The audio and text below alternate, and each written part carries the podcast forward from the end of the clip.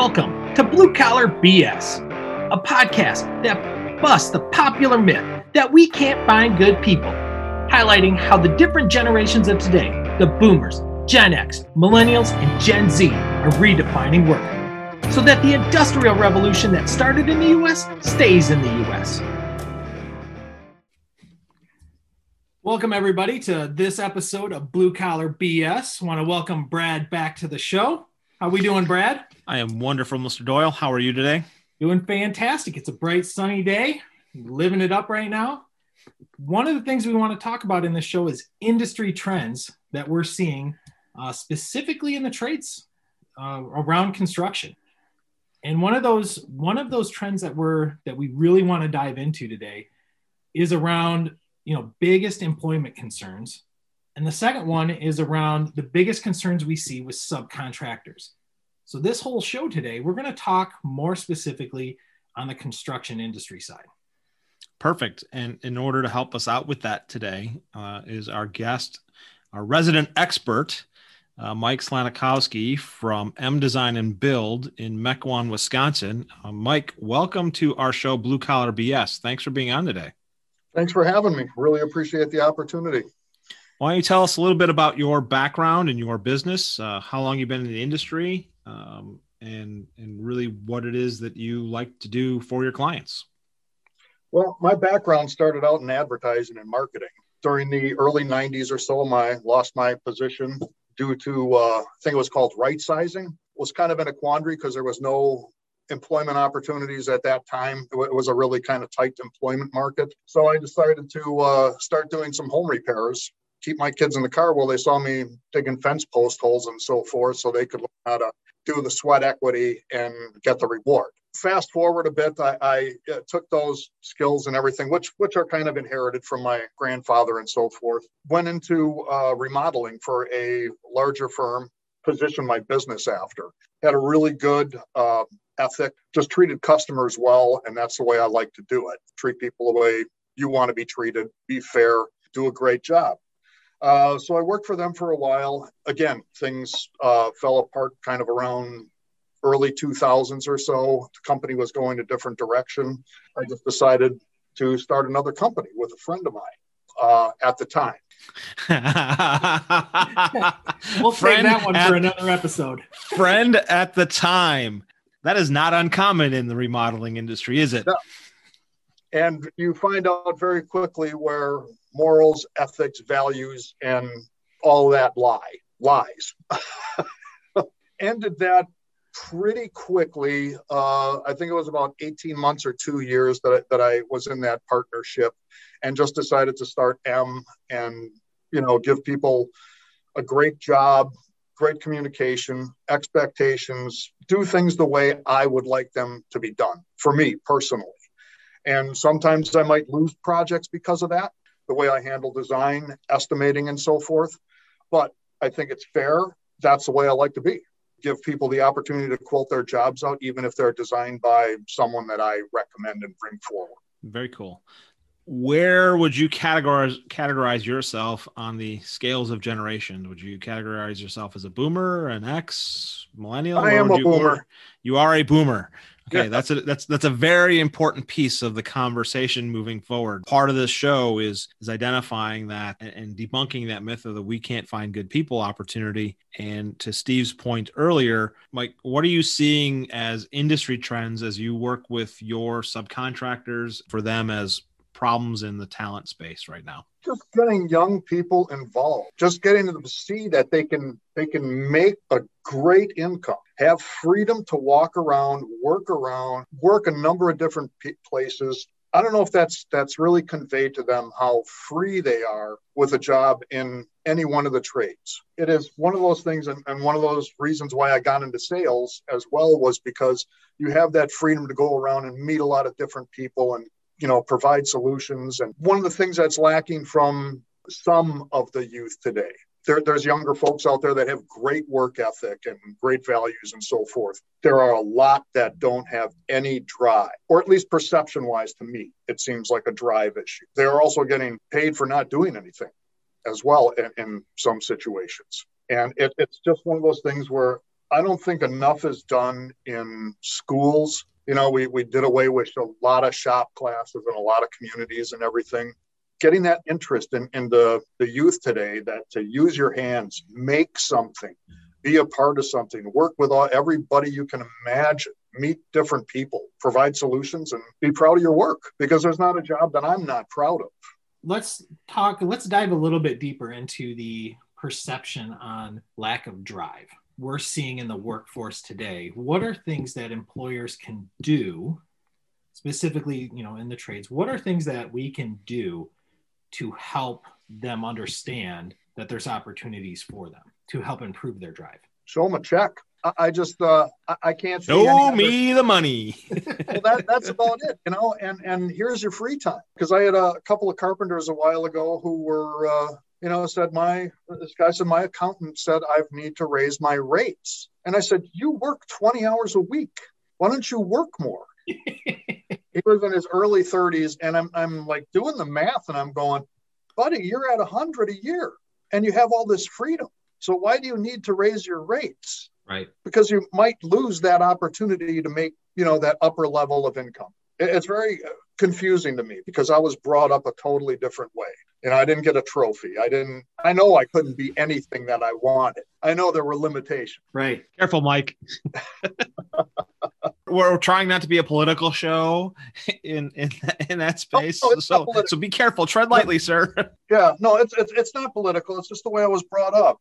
I think it's important, you know, that that work ethic is important, and it and it starts not necessarily in the schools or, or anything like that, but I really think it starts at home. It starts with parents. You have to have that drive and what you're asking about, Steve, is, is how do you do it? Boy, mm-hmm. I, I just, it's show me the money. I, I, really do think that's part of it. But to, to, to bring them in uh, into job sites as well, uh, I would take my, my wife, uh, she just retired and everything, but she was a uh, special ed teacher's aide. So there were a couple of kids. I, I would go there and, you know, talk every once in a while, tell them how great things are, and uh, just say, you know, there's never any problems, right? Uh, but I would have them come to job sites some weekends to clean up and to do, you know, menial tasks basically. And I'd pay them $15 an hour.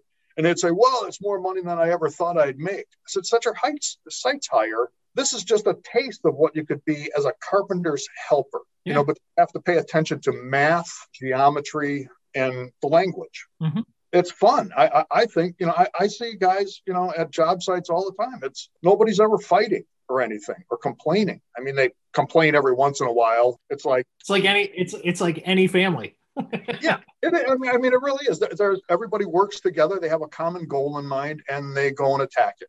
Now, one one follow up question to that is helping them with their drive. One of the things that I have seen that I used to see that I don't see currently is mentorship. Having somebody that is experienced to bring somebody younger in under their wing and when I've seen it work, it's always been a two-way street, nothing forced. And I see that gap continue. I see that gap widening. Yeah. So let me ask you this question, Mike, as well, and kind of bounce that off of Steve. As you work with your subcontractors or even see the the families that you are doing the remodeling for, are you seeing that the and I don't want to pick on the millennials, but I'm going to um, are you seeing that the millennials are more so in it for them and the Z's are in it more for purpose and community? And, and they can't get the mentorship because the X's and the boomers, they're not at the sites often enough because they're running the business instead of being on the job sites? Well, I got to tell you, I was enlightened today because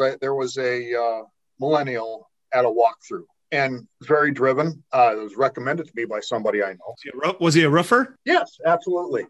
And uh, it was very direct. He read the email I sent and stated to me what he was going to do, when he was going to have it there, and would be happy to work with me and looks forward to other opportunities. That's something instead of being there, maybe not very well kept, just saying, hey man, what's going on? I don't care what the customer, who the customer is, what their age group is, what their background is, profession, and so forth. They want respect and they want people to be professional. I don't think professionalism is dead. I'd like to see suits and ties again, but that's probably not going to happen. For the Z's, or was it the Xers with with the uh, causes and everything? The, the, I do see a lot of that, you know, of what what's your cause type of scenario. Mm-hmm. Mine is in autism, so it's you, you, tell people some of these things what your interests are, and they they pick up really quick. Customers, I'm talking about now. Mm-hmm. But that's I don't know if I answered your question. You know, I, I tend to go everywhere, Steve, but no, you're good. The answers the question. It, it is all good. So we'll just we'll we'll pick on that roofer that's a mutual acquaintance of ours um now. Yes he is a driven family business. There's a legacy piece that's there. There's a purpose behind him to be able to have that respect and that understanding and care across his family. That's the family name. The name is in that family business. Do you see as you are going to your job sites and you're talking with the guys you grew up with in the industry are you seeing frustration in them in being able to find enough people to keep up with the workload? Yeah, because they are getting totally burnt out. Anybody who's good just is overloaded and cannot find decent, you know, help. Don't say it. That, don't that don't say we can't find good people because that's bullshit. No, no, no, it, it's also making good people though too. Right. But it, it's like my flooring guy. He and this is very unusual. He's had the same crew for over 10 or 15 years. That's unusual right. because he treats them well and everything, but he is killing himself. He is working seven days a week, 12 hours a day, and so are his employees. And they're, you know, I said, they're going to get sick of that. Mm-hmm. And, you know, that's when the burnout happens and nobody's around but he tries to get people, even family members, to be part of the business. They think that they don't have to do anything because they are part of that family. So the other employees get a little bit, you know, upset about that and they slack off a little bit. It's kind of poisonous, you know, cancerous, whatever you want to call it. I don't know where that I know on one of your casts you had, you know, entitlement in there. And I don't know if that's part of it or if that is it. It, it gets pretty weird that you know they don't think they need to have to do anything or show up to work on time or stay later. I started selling when i was nine years old. What were you selling mike? I was selling greeting cards because my dad had passed away very early. Uh, he was 37 i was nine years old. I wanted a gas engine car. I, I had to get the $14 to get the car so I went door to door selling. I, have done it ever since, you know, raking, mowing lawns, all that. You don't see that anymore either. where kids are willing to come to your house and shovel your snow or rake your grass or, you know, leaves, chestnuts, so forth. Mm-hmm. Deliver papers. When, when you look at, at, at going back and everything, that was a thing I think that should never have been taken away from kids to have that opportunity to go out and sell a newspaper or crying out loud, you get all this business experience from delivery, you know, pickup, delivery, collection, paying the bill, getting it to the, you know, Journal Sentinel or Journal. So it's one of those, those opportunities aren't there for kids, I think, at this point to move up. Oh, but let's think about that. So the newspaper's dead because of this device right here that we all have in our hands. I, I don't need to sell a newspaper because it's tactile. So here's your here's your billion billion dollar idea right here, Mike, to take the Gen X into and the Gen Gen Alphas behind them into the next wave of entrepreneurship. What can they go sell door to door today? What is it that you'd want them to say? Hey, Mister, I have this whatever. Would you like to buy some? I get your point. Is there a need, first of all, when you're selling a TV antenna? You know, I'm not going to do it. Right you know, are you going to make a phone jack that works? Oh, well, okay, forget. You're, you are a boomer. It's okay. I understand. a utilitarian item that, you know, they have to prove it, of course, as well. Greeting cards. there you go. That could be that could be your billion dollar idea. Bring bring that back because right. I don't want to buy. I, personally, I don't want to spend six dollars for a Mother's Day card inside Walgreens and go through all of that. Right, right. If if you have an opportunity to be able to say, "Here's the direct sales model," and a year's worth of cards at every major holiday for twenty bucks, perfect. I'm in. I'm in on that. No doubt. There's your idea, Michael. Now, now remember, we talked about when this is going to go live. It's going to be a while, so you got some time to generate and make this business model happen for you. Okay. I'm starting to design them right now.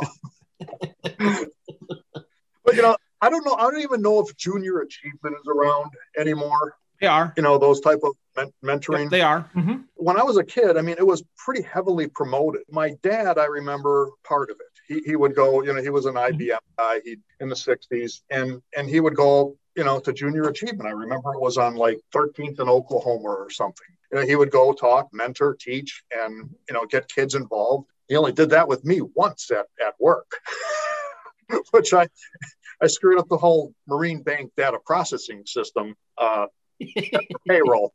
So You know, and that's kind of where the first robotics program comes into play today from that perspective, Right. which uh, both Steve and I have been involved with trying to get the high school students uh, and younger, you know, even from the Lego League standpoint, involved in in that tactile uh, thought process and, and activity.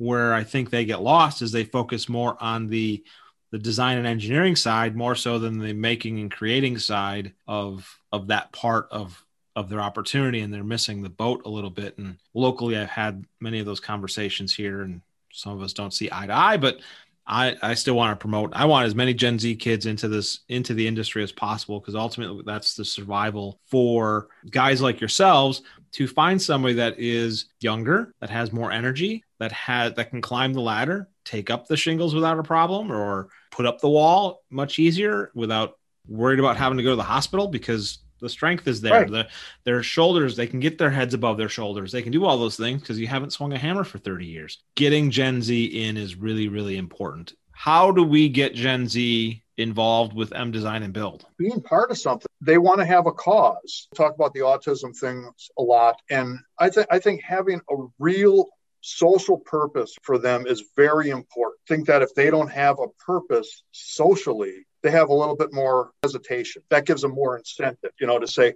I'm involved with this. I do I do this for autism. I do this for muscular dystrophy or or, or things like that. They, they feel good about it, or the ocean. That is really important to them. I'll tell you, this was not too long ago. A plumber brought in a kid. I shouldn't say kid, a young person. He said, "Cut me a piece of copper, 28 and 3 eighths." And he stood there and he looked at the master plumber and he said, "How many is that?"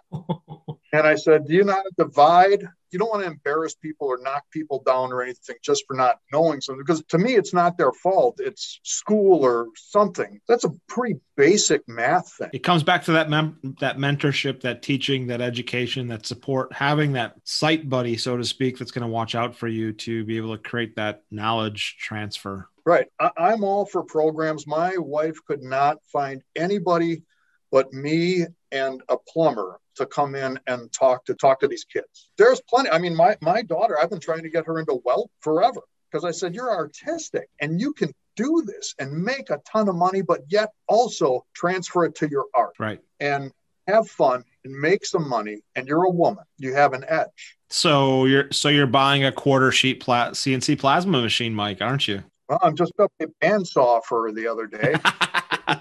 That's awesome. Well, that's very cool.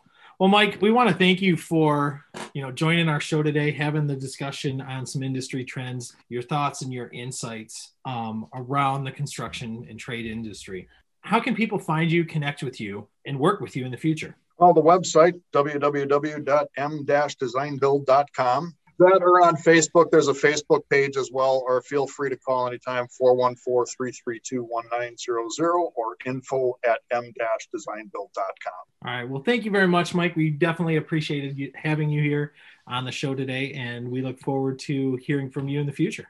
I appreciate the opportunity and the invite. I, I appreciate you getting outside your comfort zone, Mike, as well. So thank you for uh, thank you for coming on today. It was really great to have a, a live boomer on our show, right? Something different than just us No. talking uh, back and forth to get some insights.